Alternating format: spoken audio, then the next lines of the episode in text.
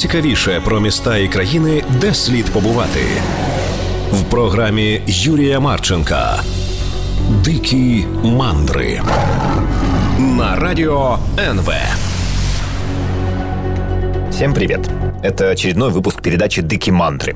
Каждый раз мы берем какое-то интересное местечко нашей планеты, вертим его в руках, рассматриваем с разных сторон и, я надеюсь, влюбляемся. В последнее время выпуски у нас посвящены разным украинским местечкам. Во-первых, потому что карантин, а во-вторых, потому что внутренний туризм это важно, это здорово и это правильно. И я думаю, что в следующих эфирах мы об Украине еще много будем говорить, но сегодня я все же прервусь на немного иностранщины. Потому что хоть мир и практически заперт дома, но все же кое-куда махнуть можно. Вот сейчас, в конце октября 2020 года, когда я записываю эту передачу, украинцам на разных условиях, но все же можно отправиться аж в 44 страны мира. А среди них есть довольно экзотические, вроде Джибути, Самоа или Гондураса.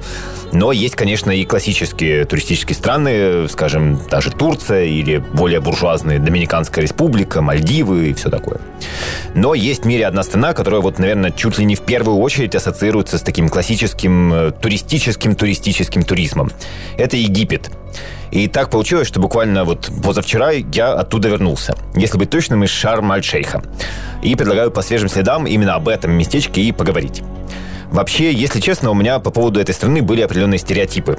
Я довольно много читал о Древнем Египте, о великих фараонах, о строительстве длиной в тысячу лет, об удивительной их мифологии, которая полностью заточена под смерть. Ну и все вот это вот. И все, что я слышал о Египте современном, говорило примерно о том, что вся эта великая культура сейчас жива разве что в формате такой назойливой сувенирности, не очень достойной эксплуатации ради выгоды. А, и где-то даже это оказалось, в принципе, правдой. Но вот что было для меня неожиданным, то, что Египет настолько необъятный и разнообразный, что можно просто не обращать внимания и не замечать все вот эти пляски на достижениях предков и такой легкий восточный бардак. А, в общем, давайте как основу сегодня возьмем Шарм-Шейх, э, Синайский полуостров и его окрестности, но заодно поговорим немного и обо всем Египте. А, скорее всего, очень многие из тех, кто сейчас слушает этот выпуск, были где-то в тех краях и сейчас могут так скептически поморщиться, ну, мол, что я нового тут услышу. Ну а вдруг? Вот, э, например, возможно, кто-то не знал, что даже само название Шарм-эль-Шейх на самом деле не Шарм-эль-Шейх. А правильно этот город называют Шарм-Аш-Шейх. То есть залив Шейха или, как вариант, Королевский залив. Вот, так что правильно Шарм-Аш-Шейх, а не Эль. Э, хотя при этом на английском он четко пишется и читается через э, Эль или Аль, но, например, немцы произносят Аш, шейх. Э, в интернете можно найти целые полотна текста, где люди спорят, как же все же правильно, но, похоже, все-таки через Аш. Там какая-то страшно сложная система с так называемыми лунными и солнечными согласными, которые есть в арабском языке. Если интересно, углубитесь, но я сейчас этого делать не буду, потому что боюсь распугать всех слушателей. Э, так вот, шарм. И не так уж важно, Эль-Шейх или Аш-Шейх, и так понятно. Шарм находится на Синайском полуострове. Это 60 тысяч квадратных километров между Аравией и Африкой. Э, ну или, если вы больше любите не землю, а воду, то между заливом Акаба и Суэцким заливом. 60 тысяч километров – это, кстати, немало. Это больше, чем э, два Крыма по площади. Конечно же, в Египте много великих и древних городов, но шарм не такой – люди на этом месте жили, в принципе, давно, но это был крохотный-крохотный поселок, в котором абсолютно ничего интересного не происходило столетиями. Пока в 1967 году Синайский полуостров не захватил Израиль. Это так называемая шестидневная война, а, ну, потому что она действительно длилась всего шесть дней. Тогда противоречия между израильтянами и арабами в очередной раз настолько обострились, что вылились в масштабный вооруженный конфликт. А, с одной стороны были Египет, Сирия, Иордания, Ирак и Алжир, с другой – Израиль. Э, казалось бы, силы не равны, но израильтяне очень толково атаковали сразу же авиабазы противников, э, разгромили авиацию еще на земле и получили тотальное доминирование в воздухе. После чего уже без особого труда разгромили всех вокруг э, и увеличили территорию Израиля за 6 дней аж в 3,5 раза. В том числе вот за счет этого полуострова Синай. А, в следующие годы израильтяне там довольно много строили. А, в основном, конечно, укрепления, потому что понимали, что арабам не очень нравится лишиться таких земель. Но вот, э, и, например, первый отель построили в поселке под названием Афира. А еще военный аэродром примерно там же. И сейчас этот военный аэродром называется Международный аэропорт Шарм-аш-Шейха. Э, дело в том, что в октябре 1973 года Египет и Сирия вместе напали на Израиль, чтобы отомстить вот за то довольно унизительное поражение в шестидневной войне. И этот конфликт сейчас называют войной судного дня, э, потому что боевые действия начались в иудейский праздник Йом-Кипур. Э, Все у нападавших шло довольно неплохо, и в итоге Синайский полуостров действительно вернулся в состав Египта после войны. Э, более того, у египтян даже есть официальный праздник, большой, государственный, называется День Победы, 6 октября, в честь вот э, тех событий. Вот тот только тут такая довольно необычная история. Как государство Египет от той войны действительно выиграл вернули территории и все такое. Но вооруженные силы Египта войну скорее проиграли.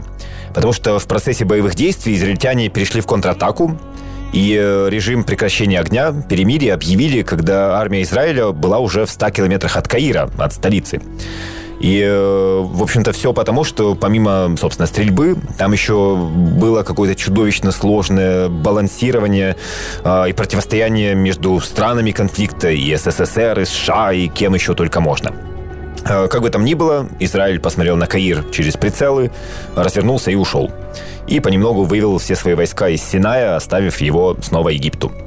А, египтяне вернулись, новыми глазами на всю эту местность глянули, зашли, полежали в отелях, которые израильтяне успели построить, и подумали, что хм, неплохое местечко, давайте-ка его примерно так и развивать. И теперь вот город Шарм – это 30 километров вдоль берега моря и всего несколько десятков тысяч жителей против сотен тысяч туристов. А, кстати, больше 30 километров в длину он уже и не будет, потому что с двух сторон Шарм подпирают два заповедника, и строить там просто запрещено. Поэтому город постепенно разрастается вглубь суши, но не очень охотно, потому что чем дальше вглубь, тем дальше ты от моря. А море для шарма означает абсолютно все. Поэтому сейчас на этих 30 километрах э, все плотно забито гостиницами, а еще всякими развлекательными центрами, ресторанами и много чем еще. И вот об этом много чем еще мы продолжим говорить, но после небольшого перерыва. Дикие мандры на радио НВ. Мы возвращаемся на Синайский полуостров. Местами райское местечко, местами настоящее пекло и смертельно опасная пустыня. Вот э, в 1982 году Синай окончательно вернулся к Египту, и с этого момента началось э, бурное развитие побережья для туризма. Я до перерыва упоминал своеобразие современного Египта. Географически это, конечно, африканская страна, но во многом по атмосфере абсолютно Ближний Восток с э, сумбуром, шумностью, какой-то специями, таким легким бардаком. А, ну и полуостров Синай формально принадлежит именно к Азии, так что там это особенно чувствуется. Например, я долго выбирал отель, выбрал, прилетел, меня встретили из турагентства и привезли в совсем другой отель. И ничего толком не объяснили. Просто сказали, будешь жить здесь, а в тот, который ты выбрал, тебе не надо. И вообще здесь лучше. А, ну, правда, надо признать, что номер и правда дали получше, так что в итоге я ругаться не стал, что-то выяснять тоже не начинал, ну, и, и ладно. Или вот э, манера вождения. Во всем шарме всего несколько светофоров, но даже на них всем плевать. Э, гоняют просто как бессмертные, и к этому стоит быть готовыми. Э, вообще в окрестностях есть два главных вида транспорта. Один это такси, второй маршрутки. Э, маршрутка это, по сути, такое металлическое корыто на колесах, которое дребезжит, воет, разваливается, но все равно мчит вперед. Э, Причем действительно мчит. Я вот э, в один из разов лично видел, как водитель гнал 120 км в час, и при этом где-то минуту-полторы он вообще не прикасался к рулю руками, потому что общался по телефону и нужно было активно жестикулировать. А, с такси вроде бы все более цивилизованно, но тоже с оговорками. Например, однажды я сел в такси, и все полчаса, что мы ехали, я наблюдал, как египтянин за рулем лазит по Фейсбуку и просто десятками добавляет в друзья славянских девушек и оставляет им всякие комментарии сердечками. То есть вот одна рука на руле, а, во второй телефон и один глаз на дороге, один на потенциальных э, женщинах мечты. А, когда мы уже подъезжали к моему отелю, я подглядел, что в ответ на его сердечко какая-то девушка прислала ему свое. А, видимо, он оценил это как настоящий любовный триумф, потому что сразу после этого отложил телефон и закурил прямо в салоне. А, в общем, с транспортом будет интересно, готовьтесь к этому. Еще, конечно же, вдобавок к довольно восточному по духу колориту, есть все вот эти истории про зазывал и продавцов. Практически невозможно пройтись по городу, чтобы на тебя со всех сторон не орали, что тебе срочно нужно купить ковер, чемодан э, какого-нибудь явно токсичного пластикового сфинкса, пирамиду или еще что-то такое. Самый лучший способ просто игнорировать. Понятно, что это не очень вежливо, но, с другой стороны, вот так приставать к людям тоже не очень прилично. Э, один из самых коварных приемов египтян – это сделать вид, что вы знакомы. У меня вот за неделю раз пять, наверное, было такое, что какой-нибудь местный вдруг бросался ко мне чуть ли не обниматься и при этом бормотал что-то вроде «Как? Почему же ты меня не узнаешь? Это я, Мохаммед, мы же с тобой такие дружбаны». А, я начинал объяснять, что нет, вы меня с кем-то спутали, все европейцы на одно лицо, может быть. Но очень быстро это уже переходило в... Ну да, наверное, спутал, но тут вот у меня прекрасные финики, мой друг, продаются. Думаю, тебе стоит их немедленно купить. А, хотя финики и правда там отличные. Э, кстати, об этом для меня стало открытием то, что сельское хозяйство – это одна из главных статей дохода всего Египта. Э, при том, что весомая часть страны – это пустыня, но все равно там выращивают и продают за рубеж довольно много всяких э, вкусных растений, начиная от вот тех же фиников и до самых разных злаков, включая пшеницу. Ну и, например, манго. Не забудьте, кстати, их там поесть обязательно. В принципе, по мировым масштабам Египет не самая э, мангоемкая страна. Там лидирует Индия, Таиланд, Китай, э, Индонезия. Э, вот для Пакистана, Бангладеш и Филиппины это вообще национальный фрукт. Там без манго не мыслят ни единое блюдо. Э, но и в Египте их выращивают тоже очень много, и они действительно очень вкусные и очень недорогие. Э, даже в туристических местах, хотя попробуй еще на побережье Синайского полуострова найди не очень туристические. Так вот, даже там э, буквально за доллар можно купить прям гигантское спелое манго и немедленно его слопать. Э, кстати, само по себе растение манго, если интересно, это родственник орехов кешью и фисташек и ядовитого плюща. Вот, сельское хозяйство много региону и стране приносит, ну и, конечно же, туризм. Можно даже предположить, что туристы – это доминирующая статья дохода Египта, особенно если посмотреть на количество гостиниц и международных рейсов, которые приземляются по всей стране. А, тем более, что для многих стран Египет – это государство безвизовое. И для Украины сейчас э, вроде как тоже, хотя обычно там был такой нюанс, что в Шарм э, Аш-Шейх можно было без визы, если не покидать пределы Синайского полуострова. Ну, то есть никаких э, экскурсий к пирамидам, условно. А если все-таки хочется посмотреть на это чудо света, то 25 долларов визу. Э, кстати, про визу и загранпаспорт есть одна отличная история э, родом из 1974 года. Тогда в Египте обнаружили, что одна из мумий, мумия фараона Рамзеса II, стала немного паршиво себя чувствовать, скажем так. И ее решили отправить во Францию к специалистам, чтобы тамошние профи ее немного подлатали. Но штука в том, что для въезда на территорию Франции и живым, и мертвым людям нужен хоть какой-то документ. А паспорт Рамзеса II почему-то за эти несколько тысяч лет не сохранился. И тогда ему оформили современный документ, где прям вот так и было написано, что имя Рамзес II, дата рождения 1303 год до нашей эры, э, профессия король, в скобках добавили умерший. Э, в интернете даже можно найти фото якобы этого паспорта, но нет, не верьте, это фейк и фотошоп. А вот сама история правдивая. Они э, еще тогда, в 70-е годы, писал солидный National Geographic. Вот. В общем, да, туризм приносит Египту колоссальные доходы, но есть еще одна статья дохода, о которой мне некоторые местные даже говорили как о самой главной, мощнее, чем туризм. Скорее всего, сейчас э, в условиях карантина это действительно так. Но что это за отрасль и как э, впервые она появилась еще несколько тысяч лет назад, а потом то исчезала, то снова возникала, мы поговорим после небольшого перерыва. Ну а вы пока попробуйте вспомнить или угадать, о чем же идет речь. Дикие мандры на радио НВ.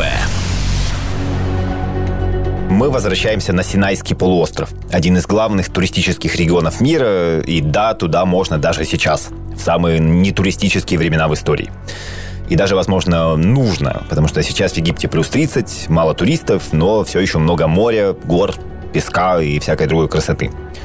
Э, так вот, перед перерывом мы обсуждали, что сейчас туристов мало, но обычно много, и это одна из главных статей дохода для государства. Но все же только одна из главных, потому что есть еще Суэцкий канал. Э, на всякий случай напомню, этот судоходный канал между Африкой и Азией, и вот о том, что такая штука нужна, люди задумались еще несколько тысяч лет назад.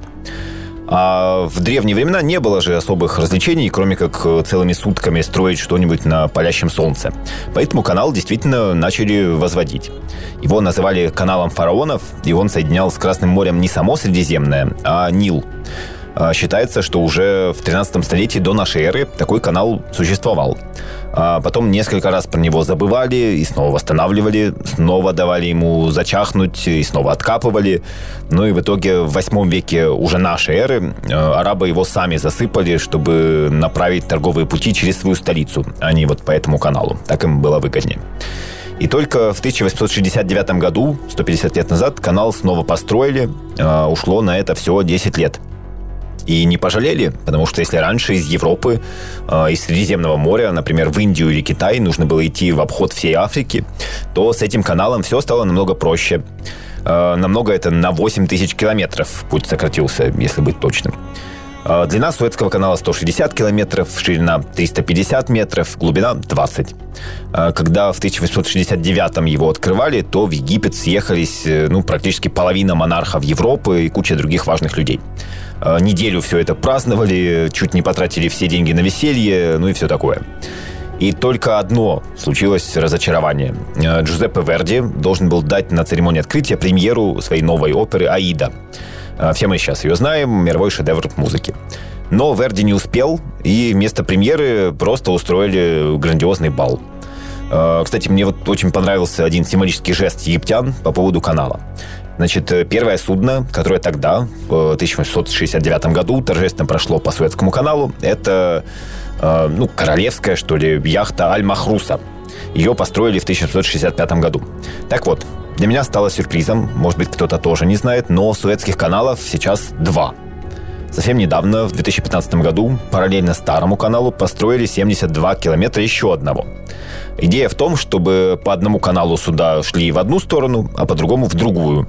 И таким образом все быстрее, можно будет пропускать больше судов и больше таким образом зарабатывать.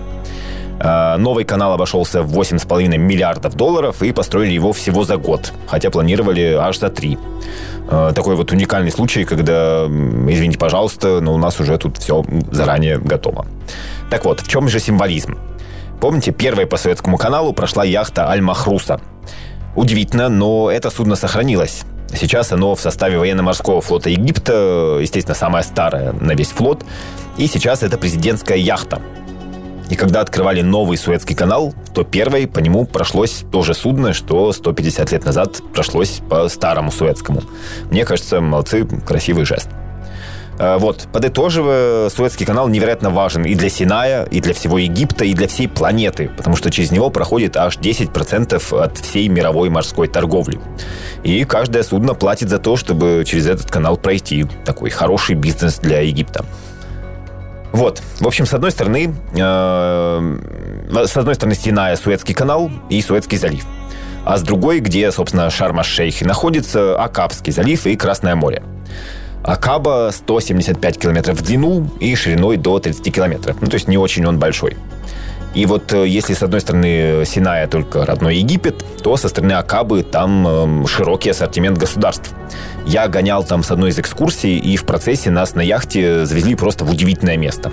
Значит, посреди залива остров, который сейчас называется Фараонов остров.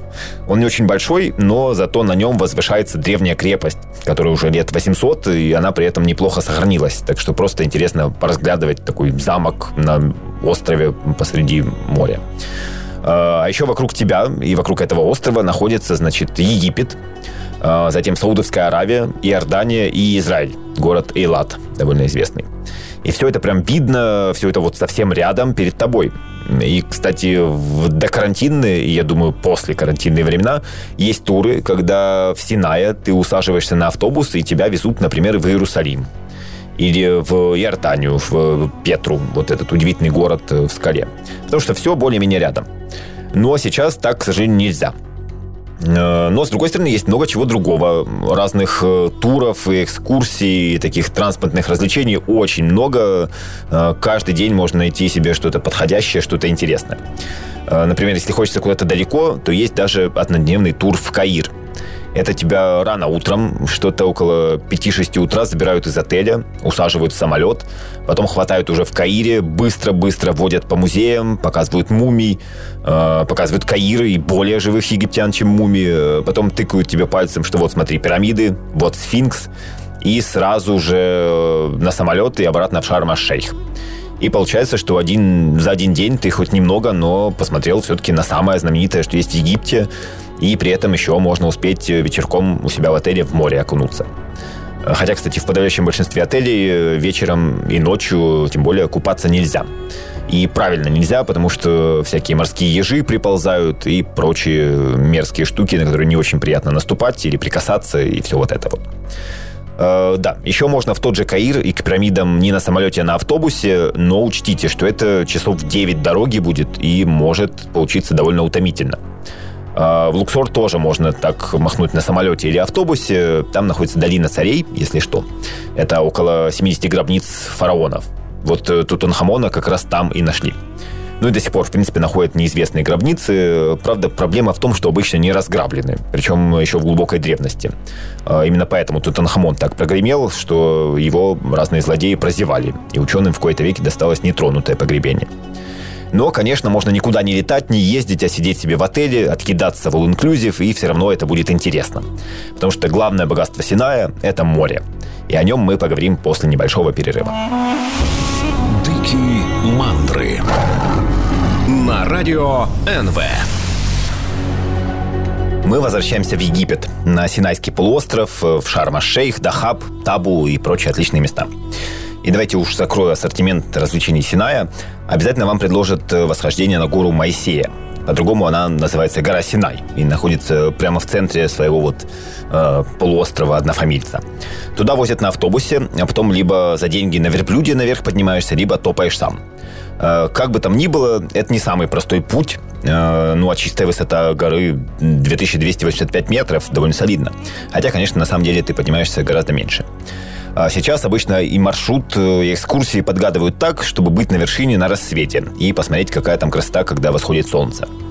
А еще рядом находится монастырь Святой Екатерины, куда тоже можно зайти. И, наверное, стоит, потому что ему полторы тысячи лет. Это один из древнейших непрерывно действующих храмов в мире. А, еще именно там была неопалимая купина, то есть э, дерево, которое росло и по совместительству горело.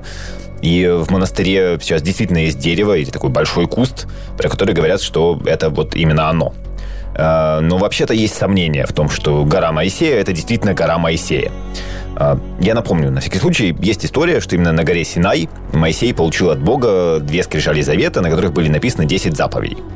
Но местоположение вот той библейской горы Синай еще пару тысяч лет назад утратили, и только в IV веке решили, что, наверное, речь о вот этой конкретной вершине. Э, так что, если для вас подобные вещи важны, стоит сходить. Э, ну и даже если не важны, тоже, наверное, стоит, потому что место красивое, и на рассвете там действительно потрясающе. Э, обязательно в списке возможных экскурсий будут квадроциклы по пустыне – и даже если вы никогда ни на чем таком не ездили, не страшно. Это действительно очень простые и при этом э, мощные махины. Вот я выбрался в пустыню на них погонять. У нас в группе были прям солидные матроны и патриархи, которые никогда ничего подобного не водили, но и они вполне быстро освоились и вроде как даже наслаждались. А, к тому же в пустыне трудно во что-то врезаться, потому что там ничего особо нет. А, и перевернуться тоже сложно благодаря устойчивости квадроцикла. Так что, да, если любите рулить, это развлечение стоит продегустировать. А, только не забудьте купить арафатку и замотать голову, потому что иначе и пыль, и сгорите моментально. Солнце в Египте абсолютно убийственное. Поэтому всегда крем от загара, и чем мощнее, тем лучше. Еще можно на верблюдах покататься, но тут, конечно, менее драйвовое, как по мне, развлечение, потому что тебя бедная зверушка просто медленно куда-то несет, а ты там наверху валяешься, как чемодан, и трясешься при каждом шаге.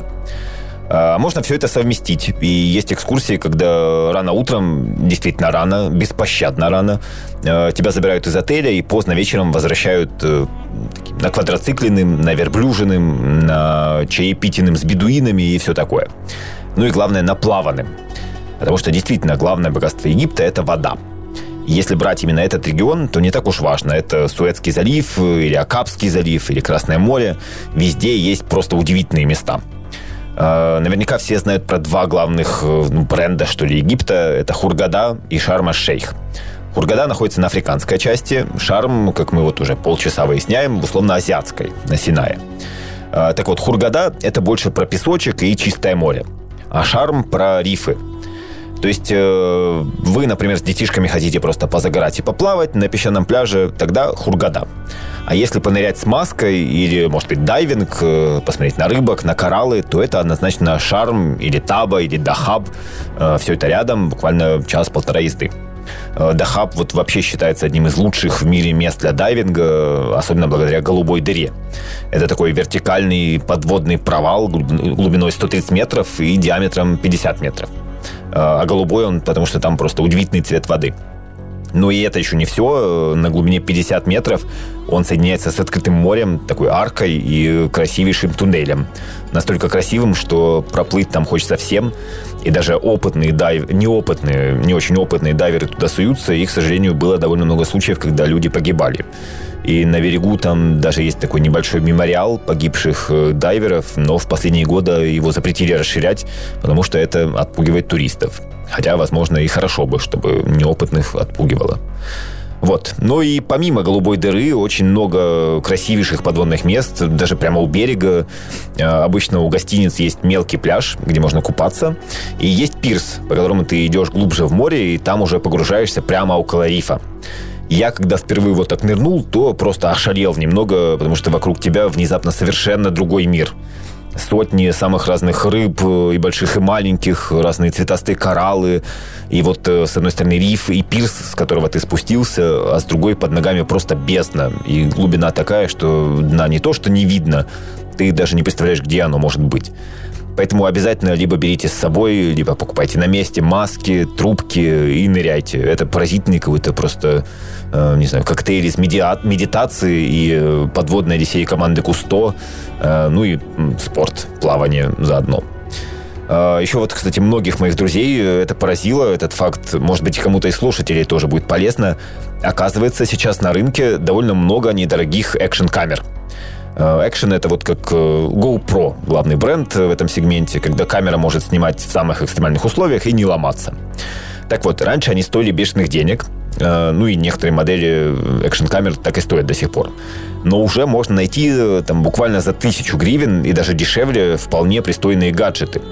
И вот э, вы просто либо на маску себе цепляете, либо плаваете с камерой в руке и снимаете все эти невероятные подводные красоты, э, ну и селфи, конечно, на фоне рыбок.